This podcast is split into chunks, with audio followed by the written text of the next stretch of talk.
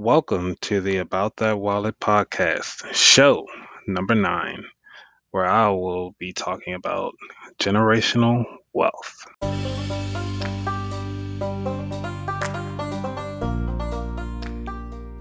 Welcome to the About That Wallet podcast, where I, your host, Anthony Weaver, will provide quick history, actionable strategies, and futuristic ideas surrounding the cash flow mindset. So please join me in the quest to getting to know about that wallet to bring forward. Welcome, welcome. So it seems like uh got another fun topic to talk about today, which is about generational wealth. And what does that really mean in the sense of leaving generation like your next generation some wealth. To me, honestly think that generational wealth is just pretty much leaving like most of the time I think about it, it's like financial stuff being ch- um, passed down to the next generation. But ultimately, I feel as though it's more of a knowledge thing to be chat to be passed down because money comes and goes. Um, but if you don't know how to manage it and maintain it, you it's best to just uh, not even pass it on to that generation and pass it on to the next one, and hopefully they get it. Um, but ultimately, let's start with a little bit of history. Um, by definition, generational wealth represents assets passed down from one generation to the next. Um, if you like, if you leave something that's more noticeable inheritance uh, for your descendants, that constitutes generational wealth. These assets include real estate, stock market investments, business, or anything else which contains monetary value. And this, that quick insert came from Riley Adams, which is a blog post from themarketwatch.com. I'll put that link in the show notes. So, since he provided a quick overview, um, some historical stuff, um, I think the only thing that I've ever heard growing up, far as things being passed down, was my grandfather before he passed had the house paid off for my grandmother. Um, and that was kind of like the first thing that I've ever heard and about generational wealth, but it wasn't you know, brought up as, hey, this is considered generational wealth. No, this was just something that was done. Um, but I never thought about it in terms of generational wealth as I gotten older. I'm starting to see what that meant. So, going forward, is some of the strategies that could kind of help maintain that generational wealth once it's passed on because um, this is one of the things that I've came accustomed to as I've gotten older to understand how did my grandmother lose her house, uh, even though it was already paid off. So I know I'm sharing a lot of personal information here, but these are some of the life lessons to kind of share with you that not everything that you think is going to be passed on is really going to be passed on because from the way how I was told about it was my grandmother started doing the finances, but my grandfather did not share with her how he did the finances and what to look out for and how to do the day to day bills. So, with that, she became behind on a lot of things. And adding on or taking out HELOCs and not under, fully understanding how to get those taken care of because your job is not always going to be there for you. So when I know I'm rambling, but let me go back. So the strategies. Um, one of the main things is ultimately we, as we go through life, um, and if we decide to have offspring, or even just want to leave something to our nieces and nephews, or even just put it back into the family pool. Um, we start these businesses or decide to build a house, our perfect home. Uh, we worry about the retirements, our annuities, or anything extra uh, for these for the next generation. So yeah, we take the time to do all the work, do all the research, build this foundation. But how do we ultimately pass this on? And this comes to my full definition about generational wealth. It's more about the knowledge behind the assets and everything that you have built because if without those those core understandings of how to maintain it, how to build it, and how to say no when it doesn't align to the core values of the things that you built, then that becomes a problem. Which goes back to the instance of with my grandmother for not understanding how to maintain her bills and say no to other people who were coming in to her life that were trying to tell her how to spend her own money, but were not there when she hit her downfall to pick her up and allow her to maintain a home. And now, since she doesn't have a home, she's finding another place to live in other areas. I won't share those details, but things just went downhill from that point. Um, so that's the reason why I really want to stress education inside the um, inside the household. So when you are planning on setting up something for your children, your nieces and nephews, or even just your younger brothers or sisters, or even your older brothers and sisters, um, and just to have that space so that everybody can come together um, in time of need, especially when it comes to generational wealth. Um, so, with when it comes to education and understanding what is needed to know about your personal finances as you try to share this stuff on, is once you already have perfected or you have something in motion because tomorrow is never promised, I highly recommend writing down your process um, with the person that you live with, either your significant other or uh, have your child right there with you as you go through these motions. Children actually pick up a lot of information. Um, I say this because as a when I was teaching in my undergrad, I was able to teach third graders abstract algebra. And and that was after they got to what's it called it? Multiplication, division, adding and subtracting. So once they had those four things down, I was able to teach them abstract algebra. But because the school systems limit them to these tests, I could not go further into abstract algebra, but they understood the concepts. You're listening to the About That Wallet podcast. We'll be right back after these messages.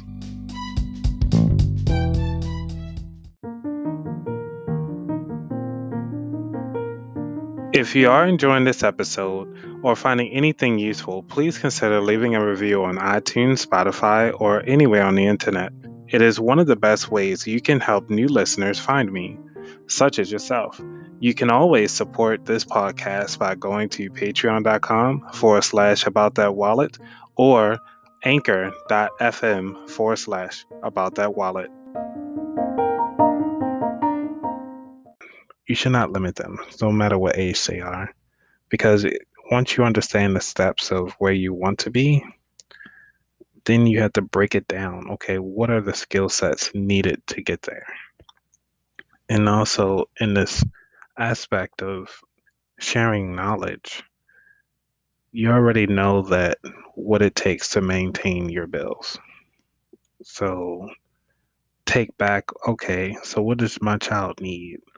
Or my nieces and nephew need to know how to maintain my current standing and actually write down everything that's needed for that to happen.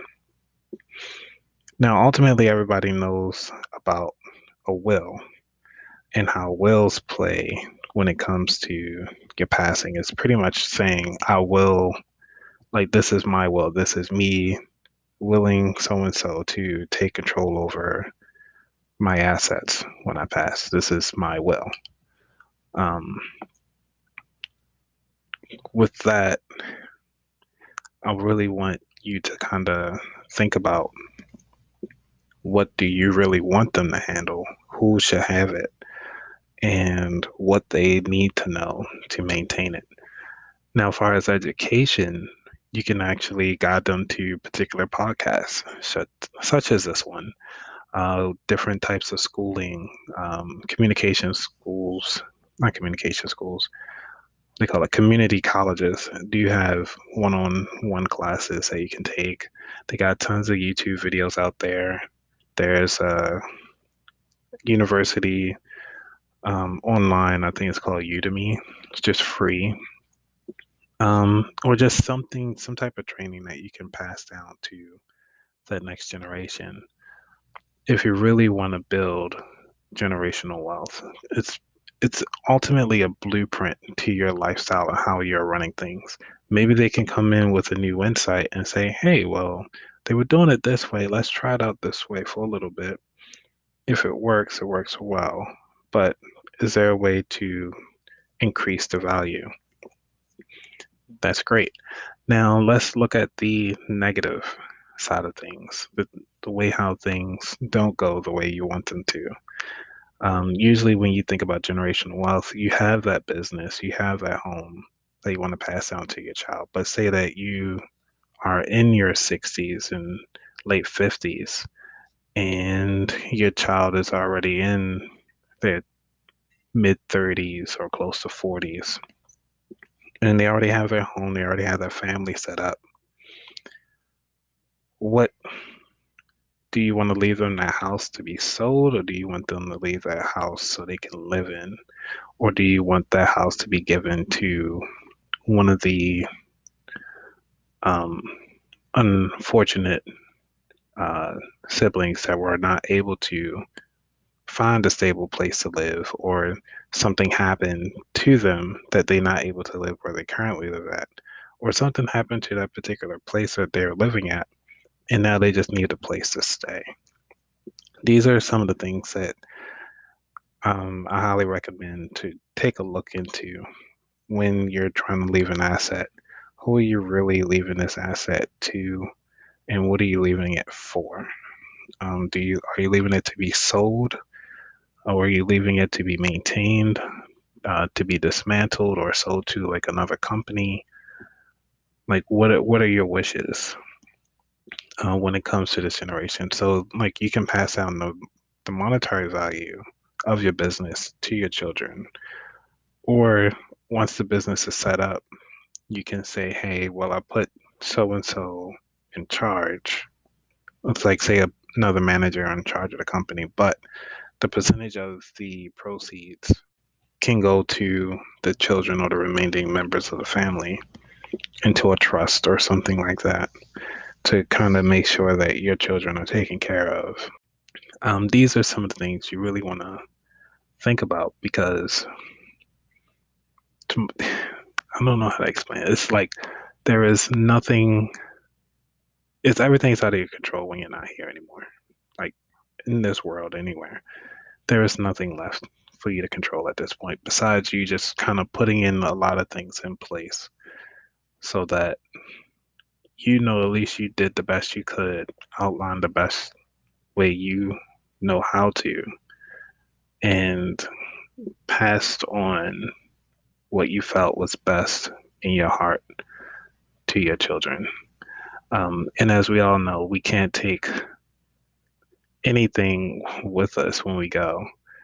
So why not just pass down that knowledge? The only thing that we can take with us is our ideas and our knowledge. So let's pass that on. Money comes and goes. Um, who knows? It might not be cash money now, it might be all digital currency.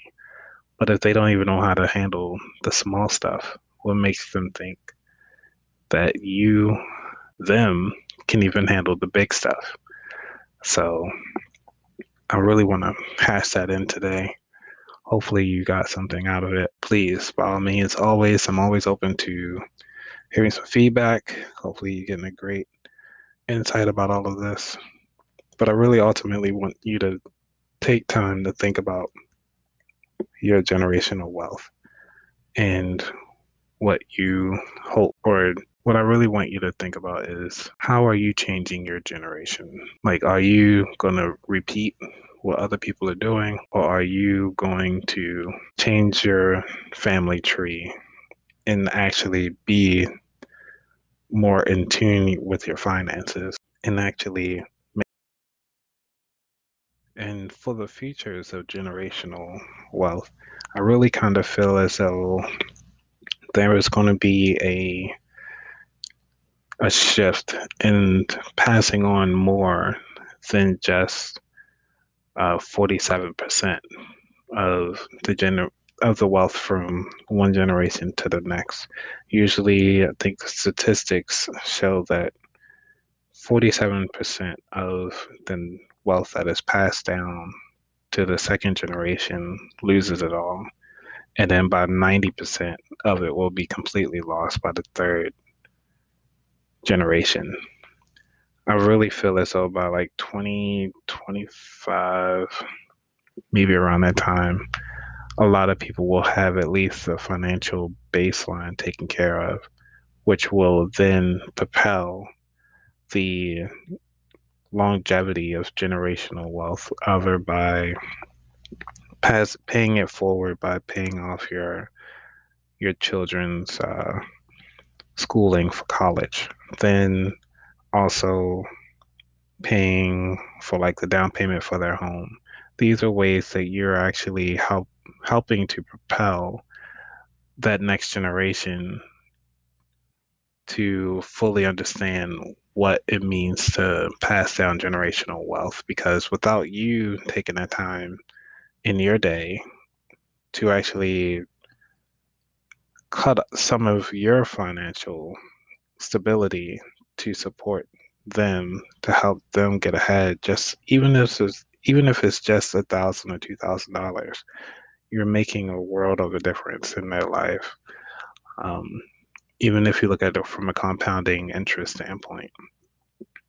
I really think that and feel that this really is something that could help push that next generation forward because a lot of the mistakes that we've learned and have taken time out to fully well not really fully understand but to at least get 80% of the understanding of what's happening i really think that this next generation is is going to be amazing. So keep thriving everyone you are the future you are the cfo of your life you are the ceo of your decisions let's make this happen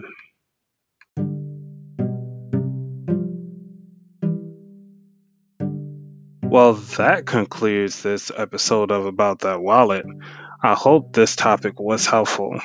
If you want to get the latest episodes, please subscribe to this podcast wherever you're listening to it. Remember, it is your duty to know about that wallet. Take care, be safe. I'm out. Peace.